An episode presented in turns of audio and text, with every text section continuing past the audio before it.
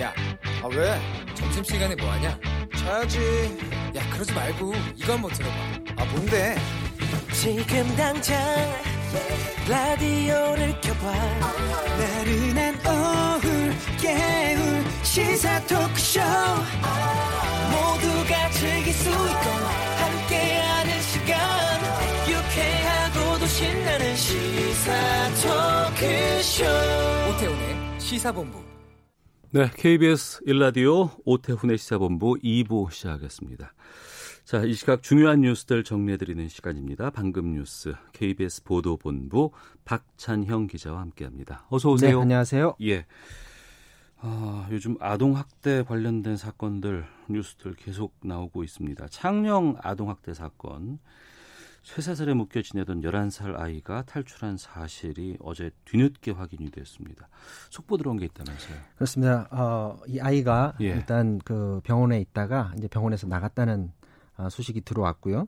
어제 이 소식 처음에 이제 전해 듣고 저도 개인적으로 굉장히 충격을 받았었는데 지난달 29일에 경남 창녕에서 부모한테 학대를 받아오던 11살 초등학생이 그 건물 4층 테라스를 탈출을 해서 옥상으로 올라가서 다른 건물 이용해서 탈출했던 사건이 있었는데요. 네.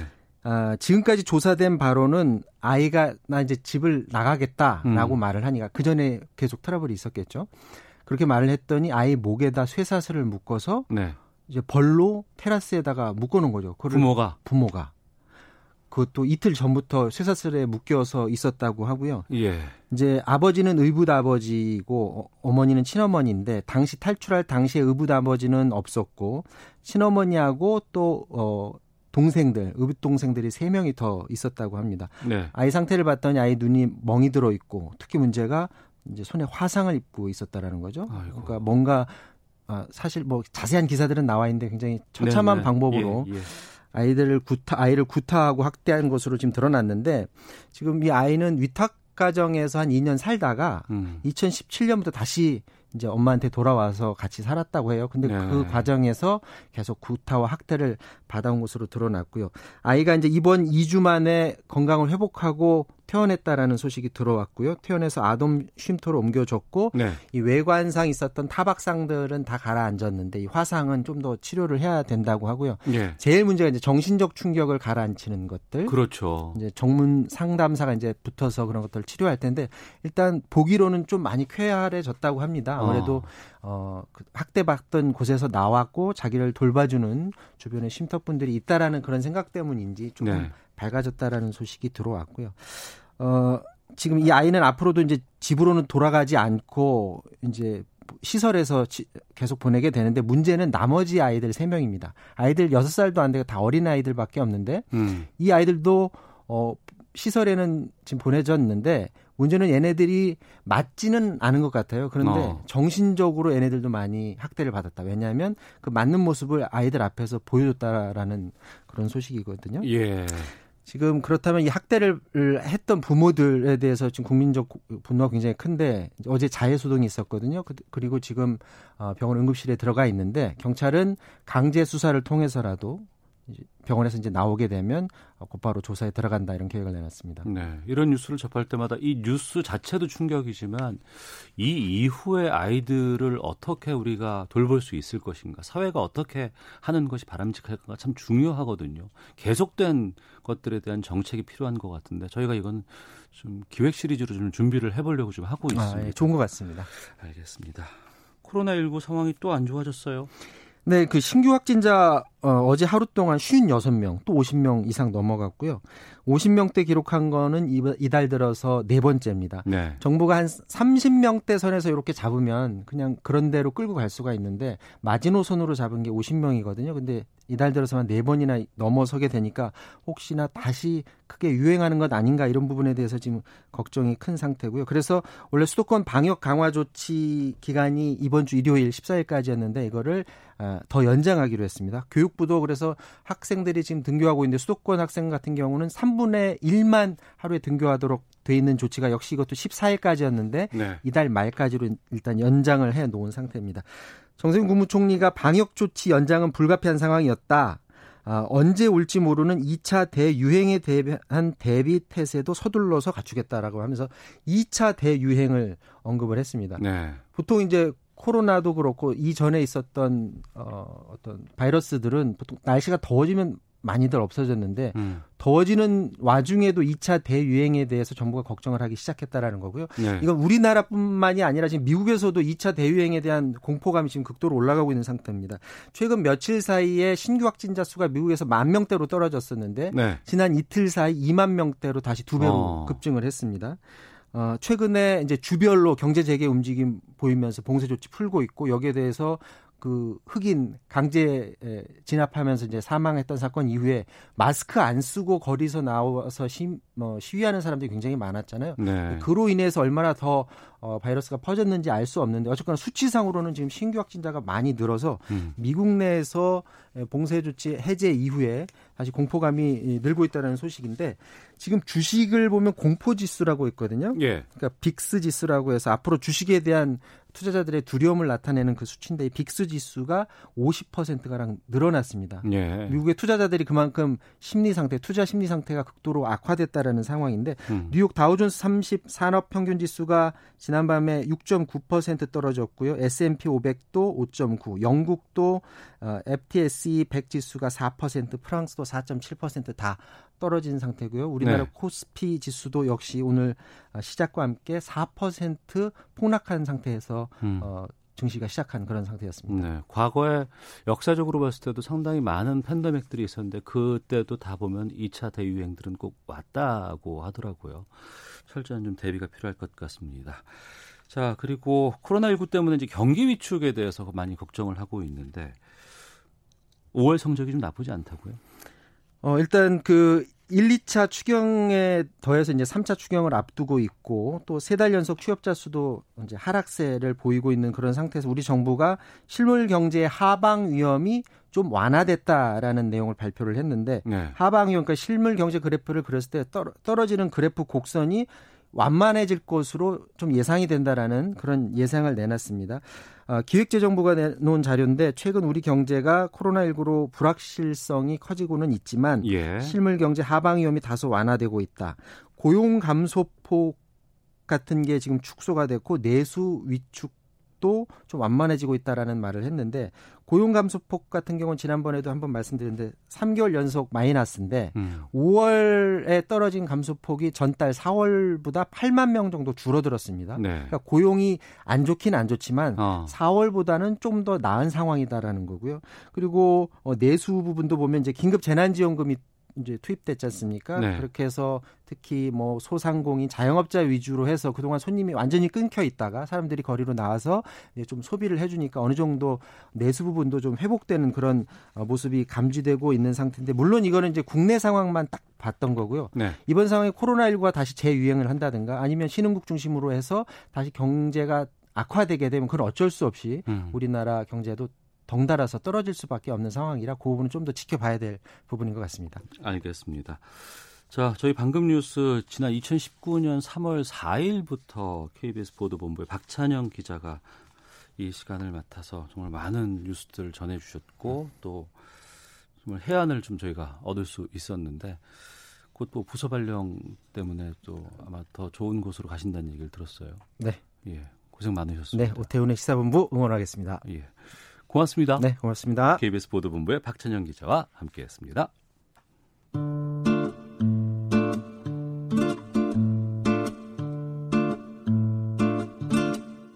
오태훈의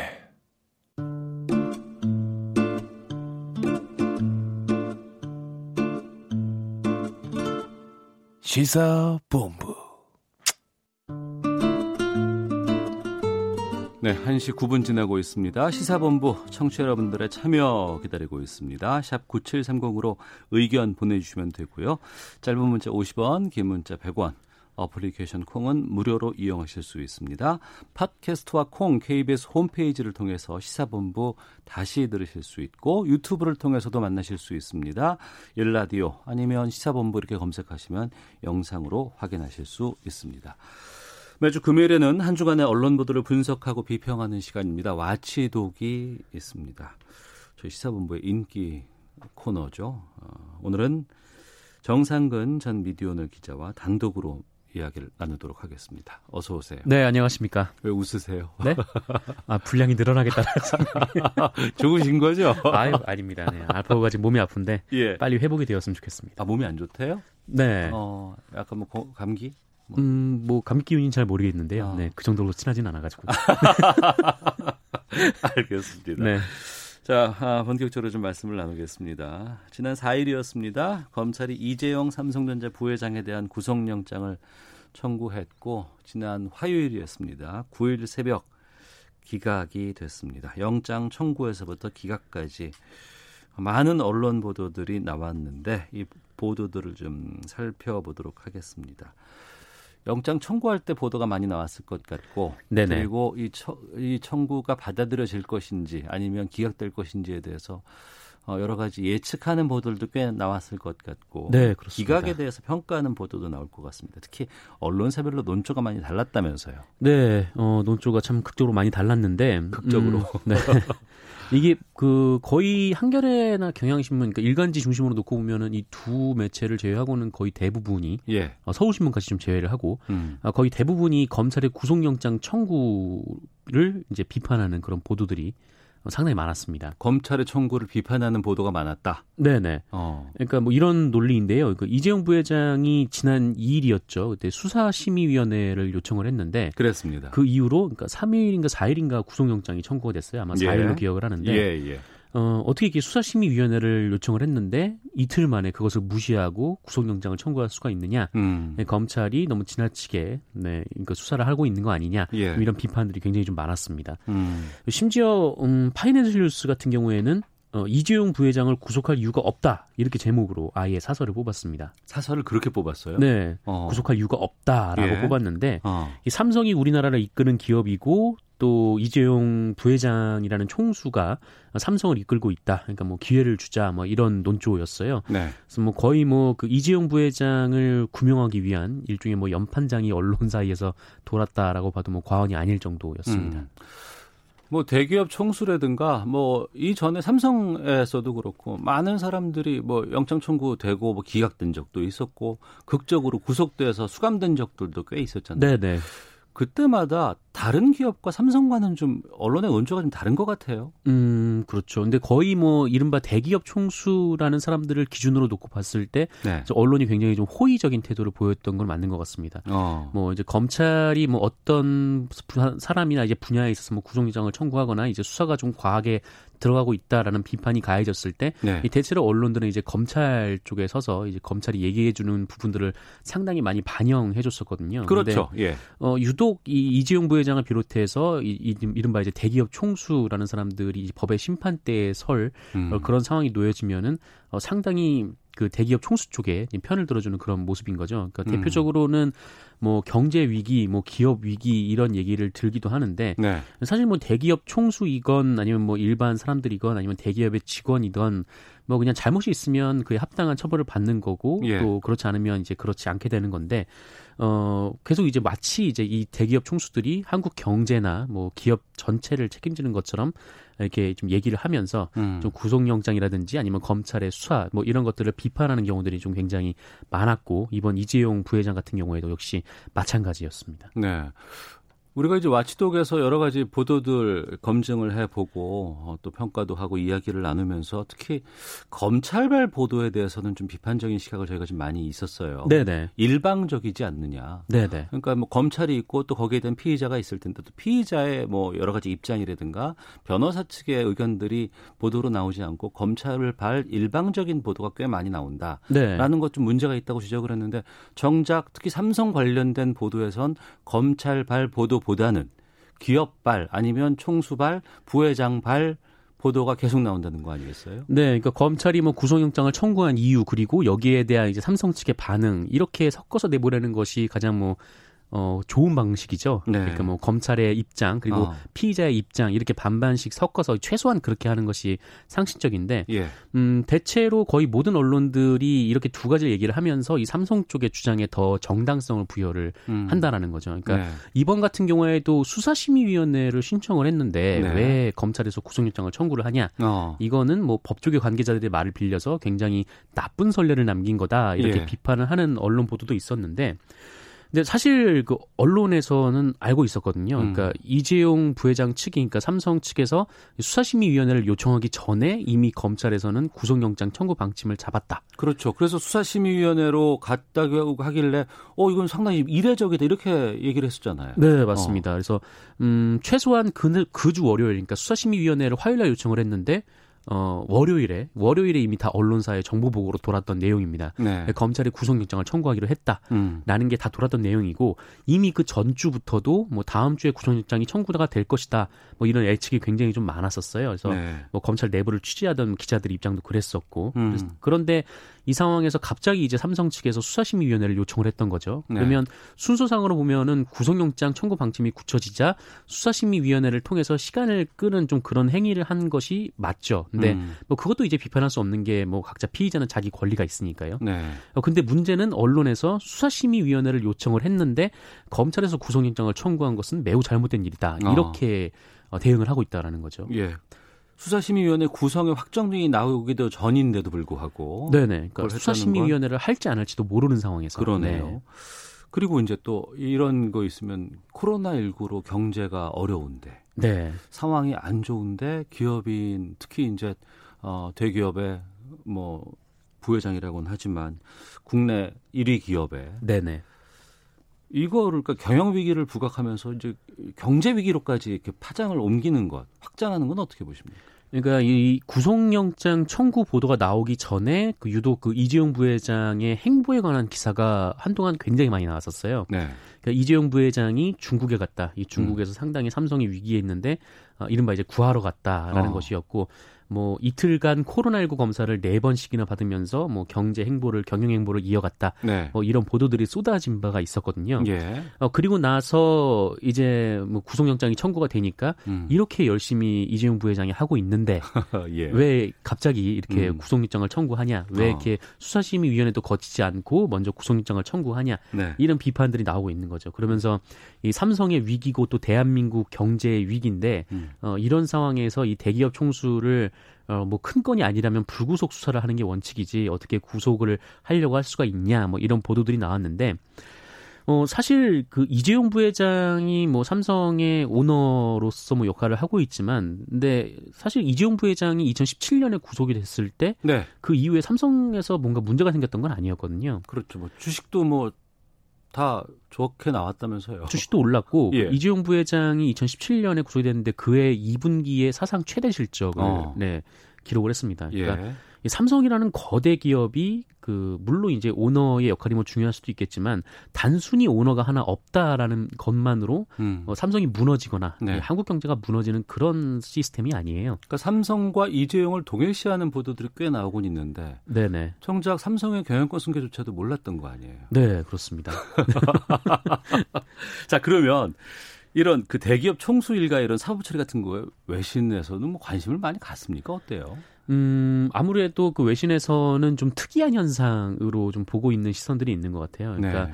뭐, 뭐, 사실 있는 그대로 뭐 전하긴 하면서도 일종의 뭐 이제 재벌이라는 우리나라식 표현을 음. 그대로 옮겨 붙이는 그런 경우들이 있는 거죠. 네. 이왜 이런 경우가 있냐면은 좀 이게 독특해서 그렇습니다. 그러니까 미국이나 유럽 같은 경우에는 이 경제 범죄가 상당한 무게로 처벌을 받곤 하거든요. 그렇죠. 뭐 분식회계 이런 건 엄청나게 그 죄두세요. 네, 예. 그 엘론이라는 회사가 이제 분식회계를 한번 했다가 거기 오너가 한 30년 넘게 지금 징역을 선고받은 일도 회사조차도 있었고, 파산해 버렸고. 네, 회사가 예. 아예 없어지기도 했었고 요. 어. 근데 한국 같은 경우에는 좀 이렇게 저렇게 이제 그 경영 최고 경영자들이 위기를 넘기는 음. 그러니까 오너들이 위기를 넘기는 그런 모습들이 쭉 나오고 있으니까 네. 이제 재벌이라는 표현으로 이 사람들은 좀 특이한 그러니까 다른 이른바 이제 다른 뭐 외국의 이제 기, 기- 회사 CEO들이나 음. 뭐 이제 오너들과는 좀 다르다라는 의미로 지금 기사가 나오고 있는 상황인 거죠. 네. 그 삼성 홍보실에서 뭐 이런 뭐 보도 자료를 뿌린다거나 네. 이런 거에 뭐 그런 얘기를 할 수는 있다고 봐요. 네네. 하지만 또 그거를 뭐 그런 보도를 보도 자료를 냈다라고 해서 보도가 나간다 그러면 그거야 뭐 그럴 수 있다고 인용 보도니까. 네. 그게 아니고 언론사 자체에서 사설로까지 이렇게 하는 거는 왜 그렇다고 보세요? 음, 결국 이제 삼성이 가지고 있는 힘의 영향이라고 봐야겠죠. 네. 힘이라는 것은 결국 이제 자본력인데 네. 뭐 이제 방송사들은 뭐 보시면 아시겠지만 상대적으로 좀 자유롭게 네, 삼성을 비판하는 것들이 꽤나 많아요. 그러니까 네. KBS 같은 경우는 이제 수- 수신료라는 이 국민들의 이제 돈으로 이제 지급되는 것들이 있는 거고 어 그리고 뭐 다른 뭐 방송사 거대 미디어 같은 경우에는 삼성의 광고 비중이 그렇게 생각보다 높진 않은데 네. 그 여러 이제 신문 매체 같은 경우에는 요새 뭐 이렇게 신문을 통해서 광고 효과를 볼 수 없으니까 음. 이 삼성이라든지 아니면 대기업의 광고 비중이 상당히 높습니다. 네. 네. 그러니까 오히려 이제 그 조선일보, 중앙일보, 동아일보 같은 경우도 한 4대 기업의 이 광고 비중이 한 15% 정도 음. 되는 걸 알고 있고 네. 뭐 한겨레의 경향은 오히려 그거보다 더 높은 상황이고요. 물론 예. 절대적인 액수가 훨씬 더 적긴 하지만 근데 어쨌든 이런 식으로 그러니까 그 이른바 이제 대기업에서 광고 수주가 거의 대부분 이루어지다 보니까 어, 결국 이제 돈을 주는 쪽에 눈치를 볼 수밖에 없는 그런 상황이 있었던 거 아닌가. 음. 어, 그런 상황이 계속 이어지면서 오히려 언론의 신뢰도도 깎아먹는 어, 그런 상황 아닌가 좀 네. 이런 생각이 듭니다. 네. 청취자 8066님이 그 부분을 말씀하셨어요. 참 답답합니다. 언론의 역할은 온데간데 없고 그저 삼성에 잘 보여서 광고 따내는 것이 더 중요하다는 건가요? 라고 토로해 주셨는데 글쎄요. 삼성이 잘 됐으면 좋겠어요, 저도. 예. 아, 네, 그럼요. 예. 네. 그리고 이제 실적이 높아졌으면 참 좋을 것 같고. 근데 이 삼성의 영향력에서 언론들이 또 벗어나는 것도 상당히 좀 중요할 것 같다고 보는데 네. 어떻게 가는 게 바람직하다고 보세요? 일단 이게 뭐 단순히 언론 내부의 변화만으로는 뭐 바뀌어질 수 없는 것 같고 네. 이 삼성 안에서도 음. 좀 이렇게 좀 그 사내의 좀 그 뭐랄까요 경영을 좀 감시하고 네. 잘 되고 있나 이런 좀 시스 그 자- 감시할 수 있는 좀 시스템이 잘 구축이 되어서 음. 그러니까 이게 사실은 삼성의 좋은 보도를 하는 그 언론에게 광고를 몰아주는 게 아니라 네. 오너 일가의 좋은 보도를 하는 그 회, 어, 업- 언론에 음. 좀 이렇게 광고를 몰아주는 그런 형태들이 있거든요. 그게 뭐 아, 삼성이 아닌 오너 일가에. 대해서 예, 예. 그러니까 뭐 그러니까 지금도 이제 이재용 부회장에 대한 기사를 쓰고 있는 거지 음. 뭐 삼성도 삼성이지만 어쨌든 네. 뭐그 언론들이 지금 이재용 부회장에 집중을 하고 있는 거잖아요. 그래서 음. 뭐 삼성뿐만 아니라 뭐 다른 기업들도 다 마찬가지고 그러니까 오너 일가의 어떤 이익을 위해서 이 삼성이나 뭐 현대 같은 뭐 대기업들의 회사 돈을 광고로 집행하는 이런 부분들을 좀 철저히 감시하는 좀 그런 시스템이 하나 그러니까 기업 내에 이제 민주화가 잘 이루어졌으면 하는 좀 그런 바람이 하나가 있고 예. 어 그리고 언론에서도 아무래도 좀 수익을 좀 다변화해서 이 음. 삼성에 대한 의존도를 좀 많이 낮추는 좀 그런 방식을 뭐 방법을 좀 고민을 해야 되는 시점인 것 같습니다. 네. 투명한 삼성 경영, 투명한 언론들 많이 좀 나왔으면 좋겠습니다. 네 네. 자, 한 주간의 미디어 비평 와치독 정상근 전 미디어오늘 기자와 함께 하고 있습니다. 다음 또 주제 가보겠습니다. 민주당이 언론 보도 징벌적 손해배상제를 본격적으로 추진하는 움직임들 보이고 있습니다. 여기에 대해서 이제 언론들도 다양한 반응을 좀 보이고 있는데요. 네. 먼저 민주당의 정청래 의원이 지난 9일에 대표 발의를 했습니다. 세배 손해배상법이라고 이름 졌는데 이거 네네. 어떤 법입니까? 음, 이 법은 그 언론 중재 및 피해 구제 등에 관한 법률 일부 개정 법안이고요. 예. 어, 허위 사실을 인지하고도 이 피해자에게 극심한 피해를 입힐 목적으로 왜곡 보도를 하는 경우를 악의적 보도 이렇게 규정을 하고 네. 어, 이와 같은 피해를 당한 경우 이 피해액의 세배를 넘지 않는 범위에서 이 피해자가 언론사에 손해배상을 청구할 수 있다 라는 내용을 골자라고 있습니다. 언론 보도로 피해를 입으면 그 피해를 당한 만큼의 금액을 산정을 하고 네네. 거기에 세 배를 언론사가 배상해 주는 거잖아요. 네, 맞습니다. 그럼 이거 언론사들이 상당히 직접적으로 문제가 될 것 같은데 그럼 여기에 대해서 이제 보도를 할 거 아니겠습니까? 음. 어떤 보도들을 내고 있습니까? 뭐 그냥 있는 사실만 그대로 전하는 언론이 뭐 거의 대부분이고 예. 일부에서는 좀 어느 정도 우려를 하고 있기도 하는데 네. 어, 가장 이제 적극적으로 이 부분에 대해서 반대를 하는 매체는 중앙일보입니다. 네. 그러니까 뭐 슈퍼 여당의 입막기라든지 뭐 언론의 자유를 무시했다라든지 뭐 곳곳에서 민주주의가 위협받고 있다 뭐 네. 이렇게 주장을 하기도 했고 어, 한국경제 같은 경우에도 이 슈퍼 여당의 문제적 법안을 강행해도 막을 방법이 없다 이렇게 얘기를 하기도 했고요. 또 신중한 접근이 필요하다라고 한 언론도 있었습니다. 네. 그러니까 표현의 자유를 위축시킬 수 있다 이런 우려라고 지금 이해를 네네. 될까요? 언론 기자들이 뭐 이렇게 보도를 하고 있습니까? 네, 그렇죠. 네. 음. 그러니까 언론 보도에 대해서 이렇게 징벌적 손해배상을 매기면은 언론 보도가 이제 쉽게 이루어지겠느냐? 예. 결국 이제 어, 국민들의 알 권리를 제약하고 음. 또 표현의 자유를 위축시키는 거 아니냐? 네. 뭐 이런 것이 이제 그 핵심 반박입니다. 어. 그러니까 기사를 쓸 때 가장 걱- 우리가 우려하고 후배들한테 가장 걱정된다고 얘기를 하는 게 이제 자기 검열이라는 거잖아요. 네, 네. 어, 그러니까 무언가 피해 이 기사를 쓰게 되면 피해를 받을 수 있다라는 것들. 그렇죠. 어.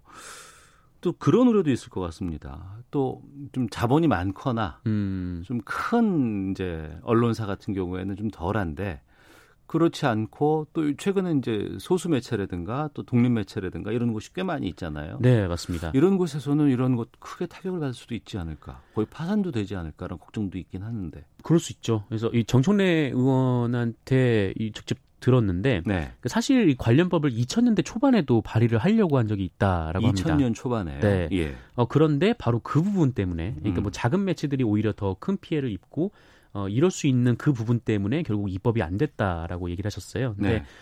어, 사실 좀 우려되는 부분이 없지 않는 좀 그런 상황이 있는데, 그러니까 뭐 악의적인 허위 보도는 물론 이제 철퇴를 내려야 되지만 네. 이 허위 보도가 나중에 진실로 밝혀지면 어떡할 것이냐. 그렇죠. 예. 네. 역사적으로 그때는 그랬다고 했지만 뭐 10년, 20년, 30년 후에 봤더니 어 그건 아니었다. 이런 것들 꽤 많이 있었잖아요. 그렇습니다. 그 어. 예를 한번 좀 들어보면 이 세계일보가 2014년이었나요? 그때 예. 그 정윤회 관련 보도를 했었어요. 예, 예, 예. 예. 예. 어. 이 청와대가 그때 사실무근이라고 어. 하고 예. 뭐 관련해서 조사를 했더니 뭐 그런 일이 없었다라고 얘기를 했죠. 근데 이 만약에 징벌적 손해배상이 있었으면 아마 그리로 갔을 겁니다. 이 청와대가. 음. 어, 그런데 사실 이거를 그러니까 언론사 그리고 뭐그 심지어 이제 검찰이나 법원에서 네. 어, 이거를 사실이라고 증명할 수 있는 증거를 찾아내기가 너무 힘든 거예요. 그러니까 음. 청와대 같은 경우에는 압수수색도 굉장히 제한돼 있고 하니까요. 네. 그래서 이 권력이 감춰버리면 뭐 그때는 어떻게 할 것이냐 뭐 음. 이런 것도 있고 예. 어, 그리고 두 번째는 이 삼성 반도체 노동자들 같은 사례도 있습니다. 한올림. 예. 네, 네.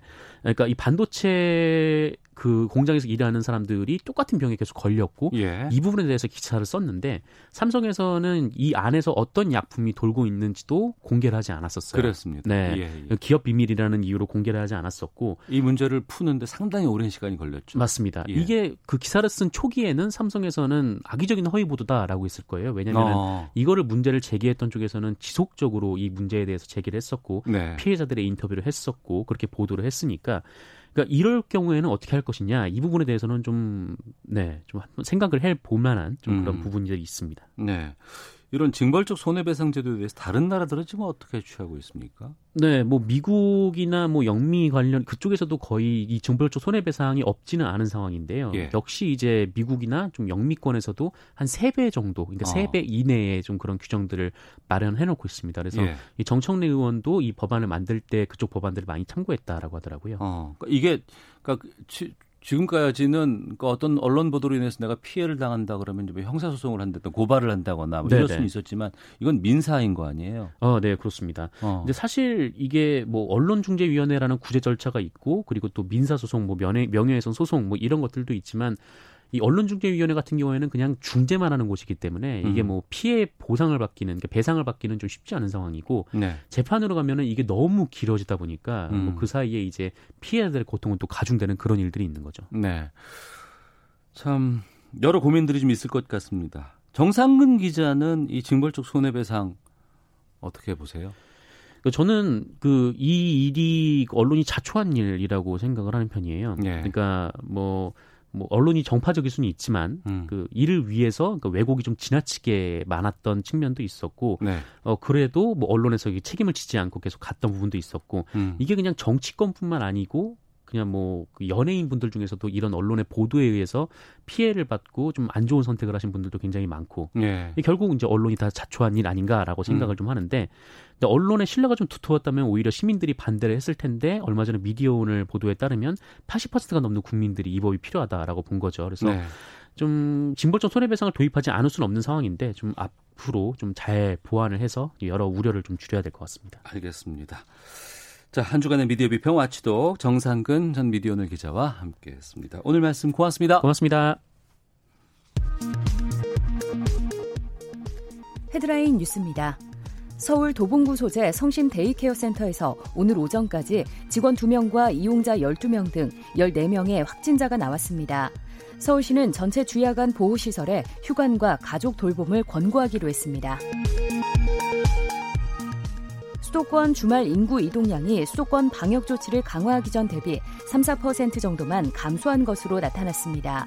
중앙재난안전대책본부는 수도권 주민들에게 경각심을 갖고 외출 모임 등을 자제해달라고 당부했습니다. 민주당 이해찬 대표는 미래통합당과의 상임위원장 대분 협상에 대해 더 이상 협상을 논의할 시간이 아닌 것 같다며 오늘 중으로 상임위원장을 선출해야 한다고 강조했습니다. 미래통합당 주호영 원내대표는 오후 본회의에 참석하지 않고 추가 협상도 없다며 본회의 파행을 예고했습니다. 통합당 삼선 의원들은 법사위원장을 확보하지 못할 경우 모든 상임위원장 자리를 포기하겠다고 선언했습니다. 지금까지 라디오 정보센터 조진주였습니다. 이어서 기상청의 강혜종 씨입니다. 네, 먼저 미세먼지 정보입니다. 오늘 오후에 울산은 나쁨 단계를 보이겠고요. 대구는 일시적으로 미세먼지 농도 나쁨 수준을 보일 것으로 예보돼 있습니다. 일부 영남권은 대기 정체로 국내 미세먼지가 축적돼 역시 농도가 이렇게 높을 걸로 보여지니까 참고하시면 되겠습니다. 오늘 흐린 가운데 제주도와 서해안부터 비가 시작이 되겠고요. 그 밖에 남부지방은 밤부터 비가 내리겠습니다. 오늘 오후까지 남부 내륙으로는 5에서 20mm 정도의 소나기도 예보돼 있습니다. 있습니다.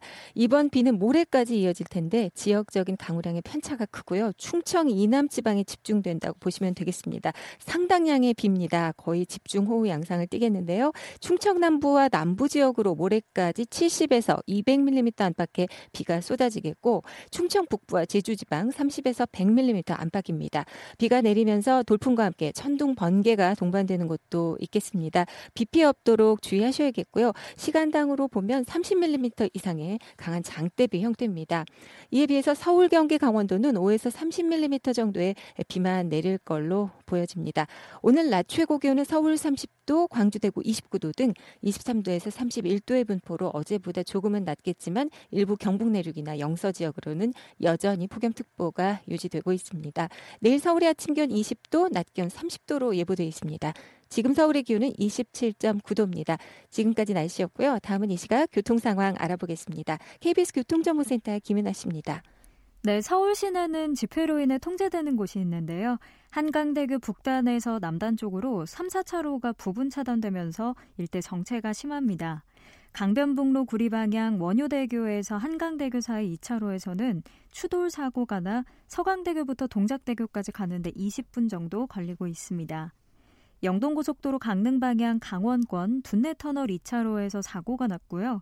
조금 더가 면원에서 봉평터널 부근 2차로에서는 작업도 하면서 동둔내 하이패스 나들목부터 평창 나들목까지 9km 구간에서 막히고 있습니다. 이전에 경기권에서는 서창분기점에서 월곡분기점 사이 밀리고 있습니다. 중부고속도로 하남 방향인데요. 중부 1터널 부근 사고는 처리가 됐지만 경기 광주 나들목 일대 2km 구간 밀리고요. 남이 방향 남이천하들 목 부근 3차로와 갓길에서는 고장난 화물차 처리하고 있어서 차로 변경 유의하셔야겠습니다. 남이분기점 사고는 처리가 됐지만 서청주 부근부터 2km 구간에 정체가 남아 있습니다. KBS 교통정보센터였습니다. 오태훈의 시사본부는 여러분의 소중한 의견을 기다립니다.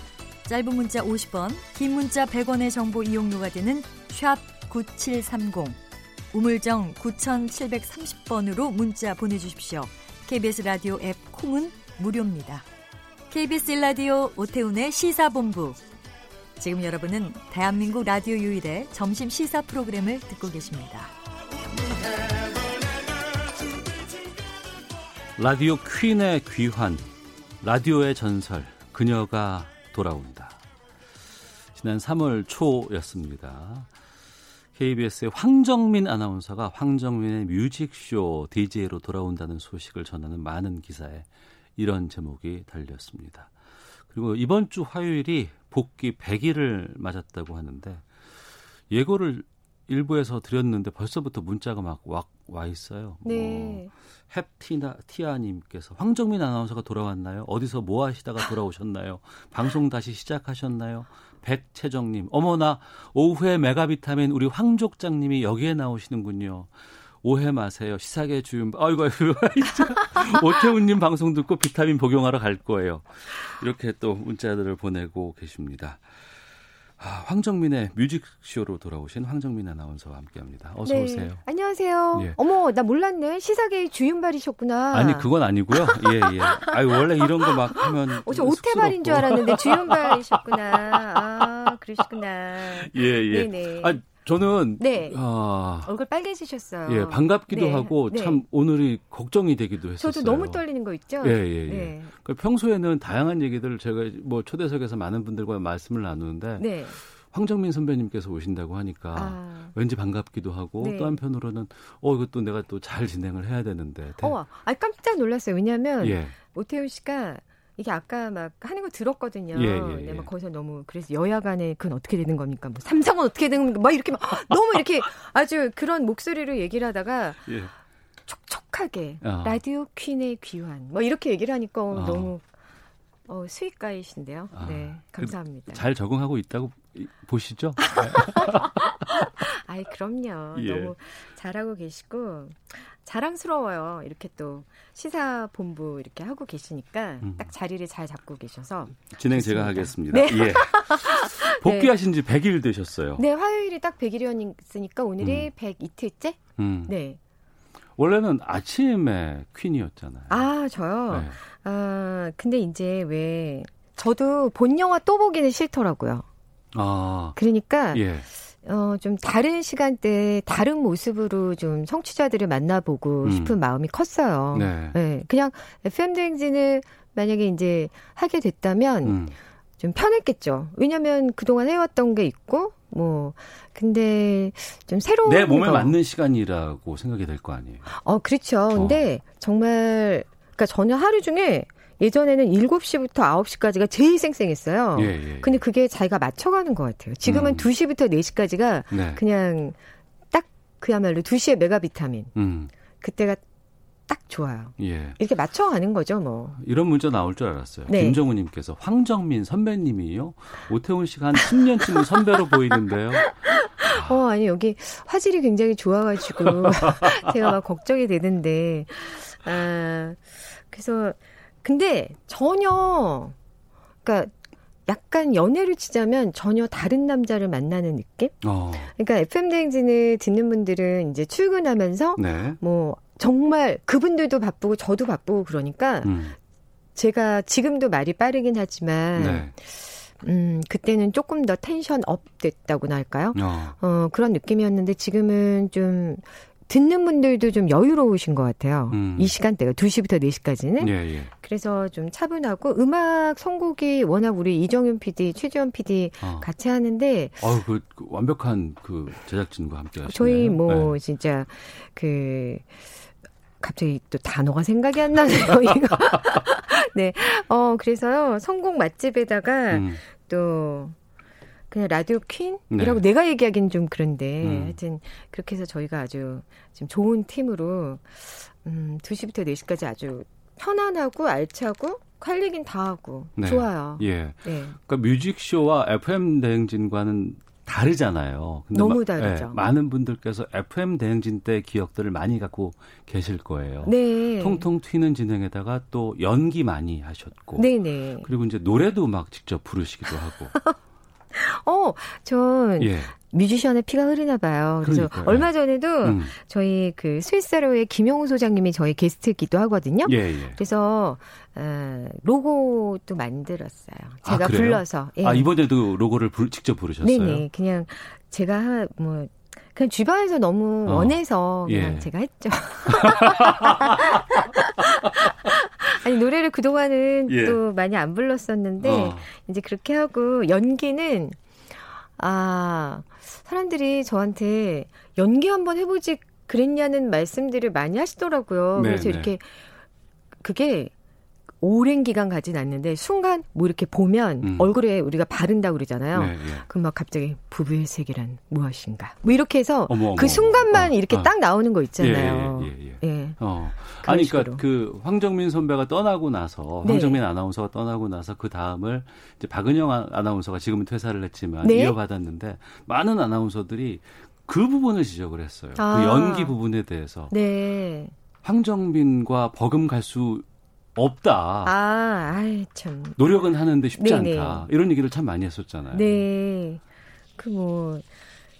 전 좋아해요. 그런 거 따라하는 거 되게 좋아하고요. 여러 예. 목소리 내는 거 좋아하고요. 음. 네.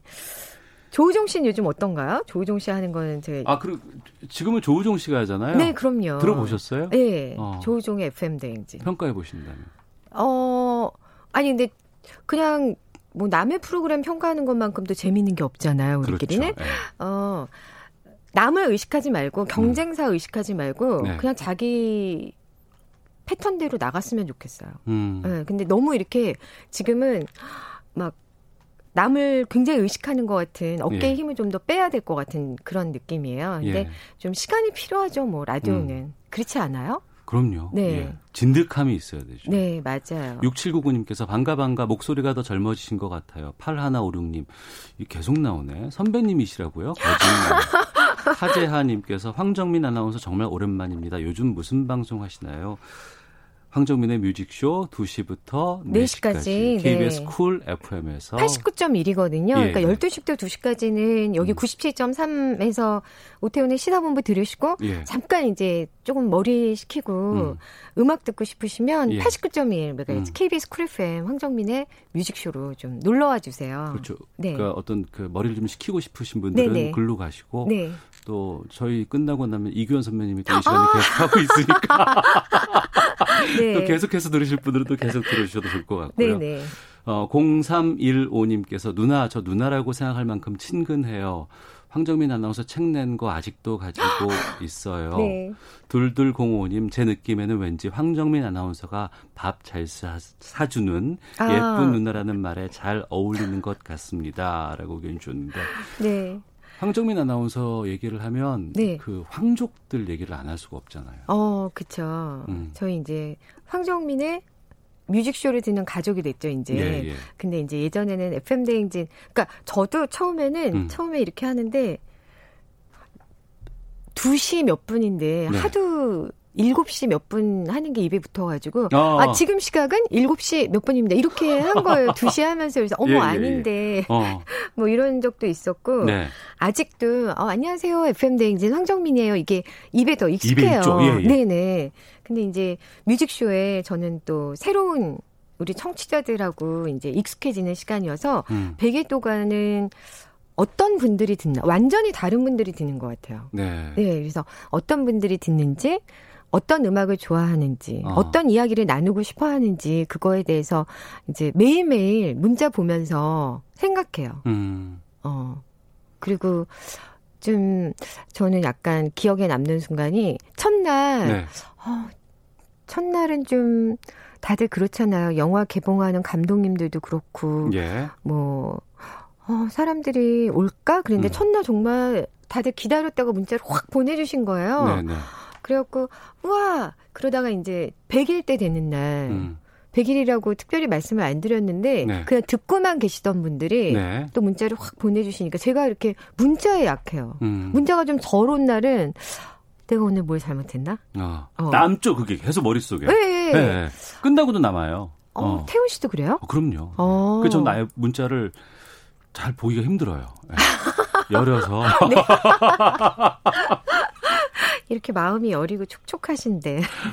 3267님께서 황정민 네. 아나운서 떠나시고 제 라디오에서 89.1을 지웠는데 점점점 돌아오셨다는 말을 듣고 얼마 전에 다시 살렸어요. 아, 매일매일. 음. 그러니까 매일 들으시는 분은 약간 좀 지겨울 수가 있을 텐데 네. 매일매일 어, 어머, 어디 계시다 지금 오셨어요. 계속 그런 문자가 오죠. 네, 네. 매일 뭐 그래서 어머 이걸 코너로 만들어 볼까 싶을 정도로 근데 음. 진짜 감사합니다. 다시 찾아주셔서 너무 고마워요. 어 그런 마음이 매일 드는 거 있죠. 그리고 약간 뭐 20년 안 채웠다고 나 저보고 막 바보 같다고 20년 딱 FM 채웠지. 대행진을 19년 하셨어요. 네. 어. 그랬는데 그때 이제 딱 그 아이 육아휴직이 그때 마지막이었어요. 그때 예, 안 예. 쓰면 못 쓰는 거여가지고 음. 아 사실 이제 결혼하고 나서 결혼하기 전부터 했으니까 한 번도 아이들은 제가 아침에 없는 거예요. 늘. 아 그러네요. 네. 어, 어. 그래가지고 그게 늘 아이들한테는 어떻게 보면 한이 된 거죠. 음. 그래갖고 아 육아휴직을 한번 써야겠다 이렇게 생각을 해가지고 그야말로 아침에 늦잠도 자고 아이들하고도 하고 그래서 1년 더 채웠으면 물론 20년이니까 또 뭔가 의미가 있기도 했겠지만 네. 저는 그냥 이거 매일매일 그냥 열심히 해야지 음. 나뭐 20년 채워야지 막 이런 생각 갖고 시작한 게 아니어가지고 매일매일 그냥 하다 보면 한 주가 금방 지나가고 맞아요. 한 달이 금방 가고 이렇게 네, 되잖아요. 그러니까요. 그래서 어. 뭐 그런 거에 대한 아쉬움은 별로 없어요. 예. 네. 아이들 많이 남매 많이 컸죠. 네, 어. 이제 아우 근데 그 초등학교 5학년이고 중학교 1학년이어가지고 예. 남들은 막 다 군대 가고 막 이러는데 우리 집 애들만 안 크는 것 같기도 하고. 아. 네, 근데 앞서 말씀하신 것처럼 정말 네. 목소리도 그렇고 외모도 그렇고 전혀 변함이 없어요. 또 이렇게 보시면서 새빨간 거짓말을 또 이렇게 하시네. 지금 그 목소리가 네. 참그 포인트였잖아요. 아, 어. 어, 근데 라디오 하다 보면 그냥 저도 모르게 이렇게 기분이 좀 좋아지고 예. 좀 그런 게 있어요. 어. 그리고 왜 어제도 그런 얘기 했었는데 아무튼 시리즈가 있었잖아요. 뭐 아무튼 라디오. 음. 저는 아무튼 라디오인 것 같아요. 예. 라디오를 제일 좋아하고 음. 또 뭐 이렇게 말하면 좀 그렇지만 네. 제일 잘하는 게 라디오인 것 같아요. 예. 어, 제가 알고 있기로는 TV 네. 뉴스도 많이 하셨고 아. 또 TV 진행도 엄청나게 예능도 많이 하셨잖아요. 네네, 뭐 VJ 어. 특공대나 뭐 도전 지구 탐험대나 뭐 많이 그때 TV도 많이 했었죠. 예. 근데 그리고 사람들이 그 라디오도 야 그 정도 했으면 네가 안 해도 네가 하는 줄 알아. 음. 그냥 그거 하지 말고 네. 왜냐면 FM 대행진을 할 때 사실 어 아침 시간에 있는 TV도 못 하지만 밤에 있는 TV도 못 하거든요. 그렇죠. 한밤중에 하는 예, 거는 예, 예. 할 수가 없었는데 어 그래도 그때는 너무 좋았어요. 음. 하는 게 너무 좋고 음. 어 이거 없으면 막 안 될 것 같고 네. 사실 휴직하기 전에도 음 일을 안 하는 거에 대해서 약간 네. 좀 불안하더라고요. 어. 왜냐하면 늘 일을 하는 저에 대한 평가만 제가 내려왔었기 때문에 음. 일을 안 하고 그냥 있는 나에 대해서 내가 좀 좋게 생각할 수 있을까? 뭐 예. 이랬었는데 예. 또 휴직하고 일 안 하니까 그때 또 어. 잘 맞더라고요. 예. 그러니까 아이들은 엄마가 없는 아침을 계속 보내왔다가 네. 한 3년 정도 네네. 좀 여유 있게 네. 같이 있다가 이번에 다시 또 출근을 하신 거 아니에요? 네네. 뭐라고 해요? 어, 그냥, 어, 이제는 아침에 같이 있으니까 음. 좀 많이 안정되고 좋은 것 같아요. 예. 아니, 그동안 어떻게 없이, 나 없이 어떻게 얘네들이 어. 아침을 먹고 학교를 다니고 어. 뭐 그랬지? 뭐 이런 생각이 좀 들기는 하고 예. 그냥 라디오 하는 거 음. 어, 신기해요. 다시 하니까. 또. 네. 그래서 엄마 재밌게. 안상민 씨가 이런 질문 주셨어요. 앞서도 네. 잠깐 말씀을 하셨는데 구체적으로 좀 듣고 싶습니다. 라디오 DJ 복귀를 FM 대행진이 아닌 뮤직쇼로 한 이유가 무엇인가요? 다시 얘기해 주세요. 아, 음.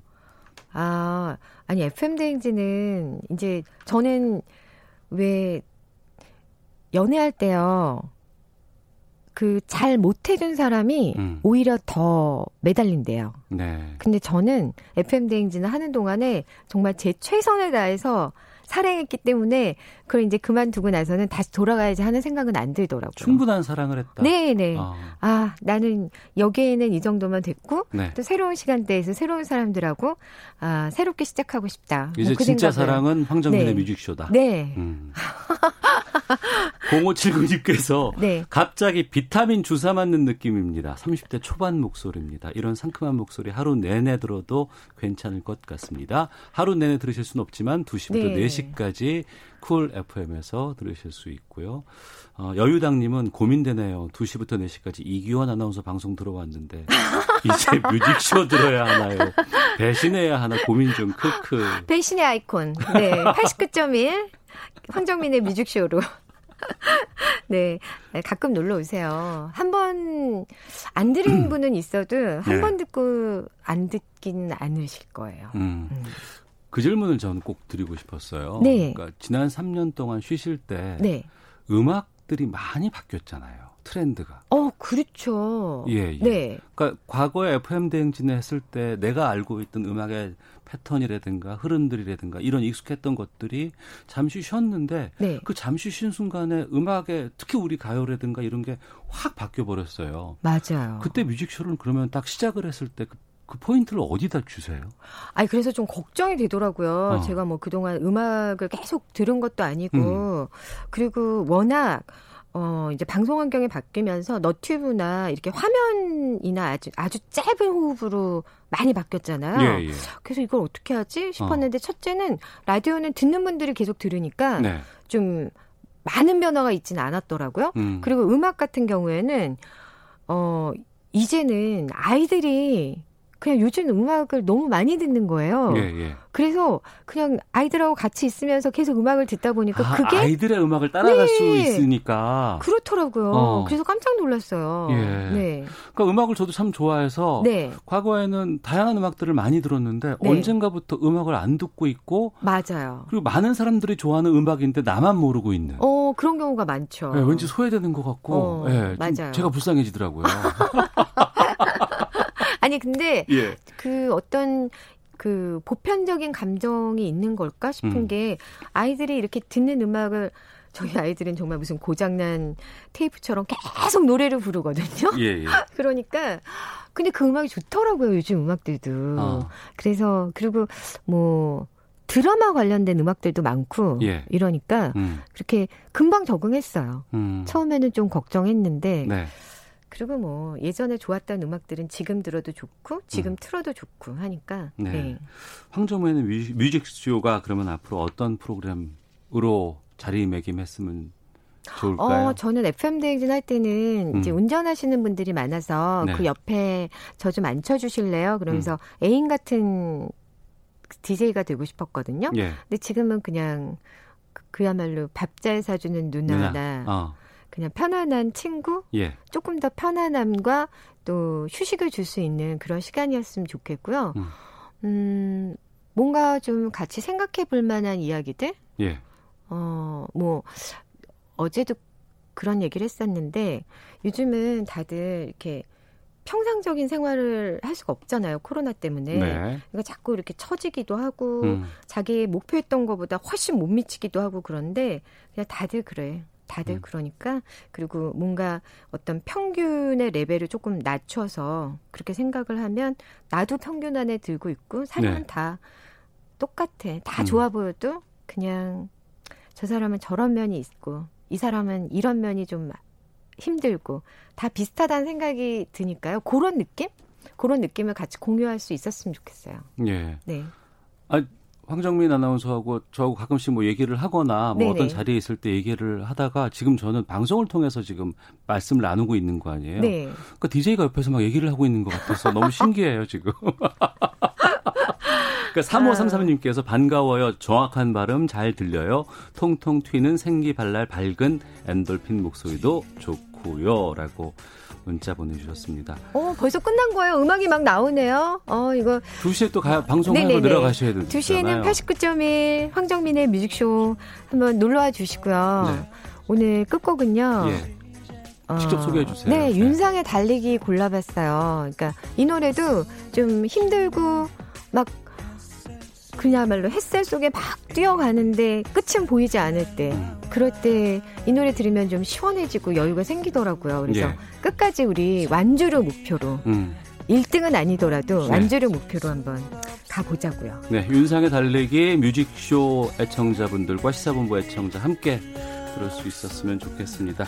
자, 이 곡 들으면서 라디오의 퀸 황정민 아나운서 인터뷰 마치도록 하겠습니다. 오늘 초대해 주셔서 너무 고마워요. 저도 영광이었습니다. 네, 예. 감사합니다. 예, 고맙습니다. 시사본부도 마치겠습니다. 다음 주에 뵙겠습니다. 안녕히 계십시오.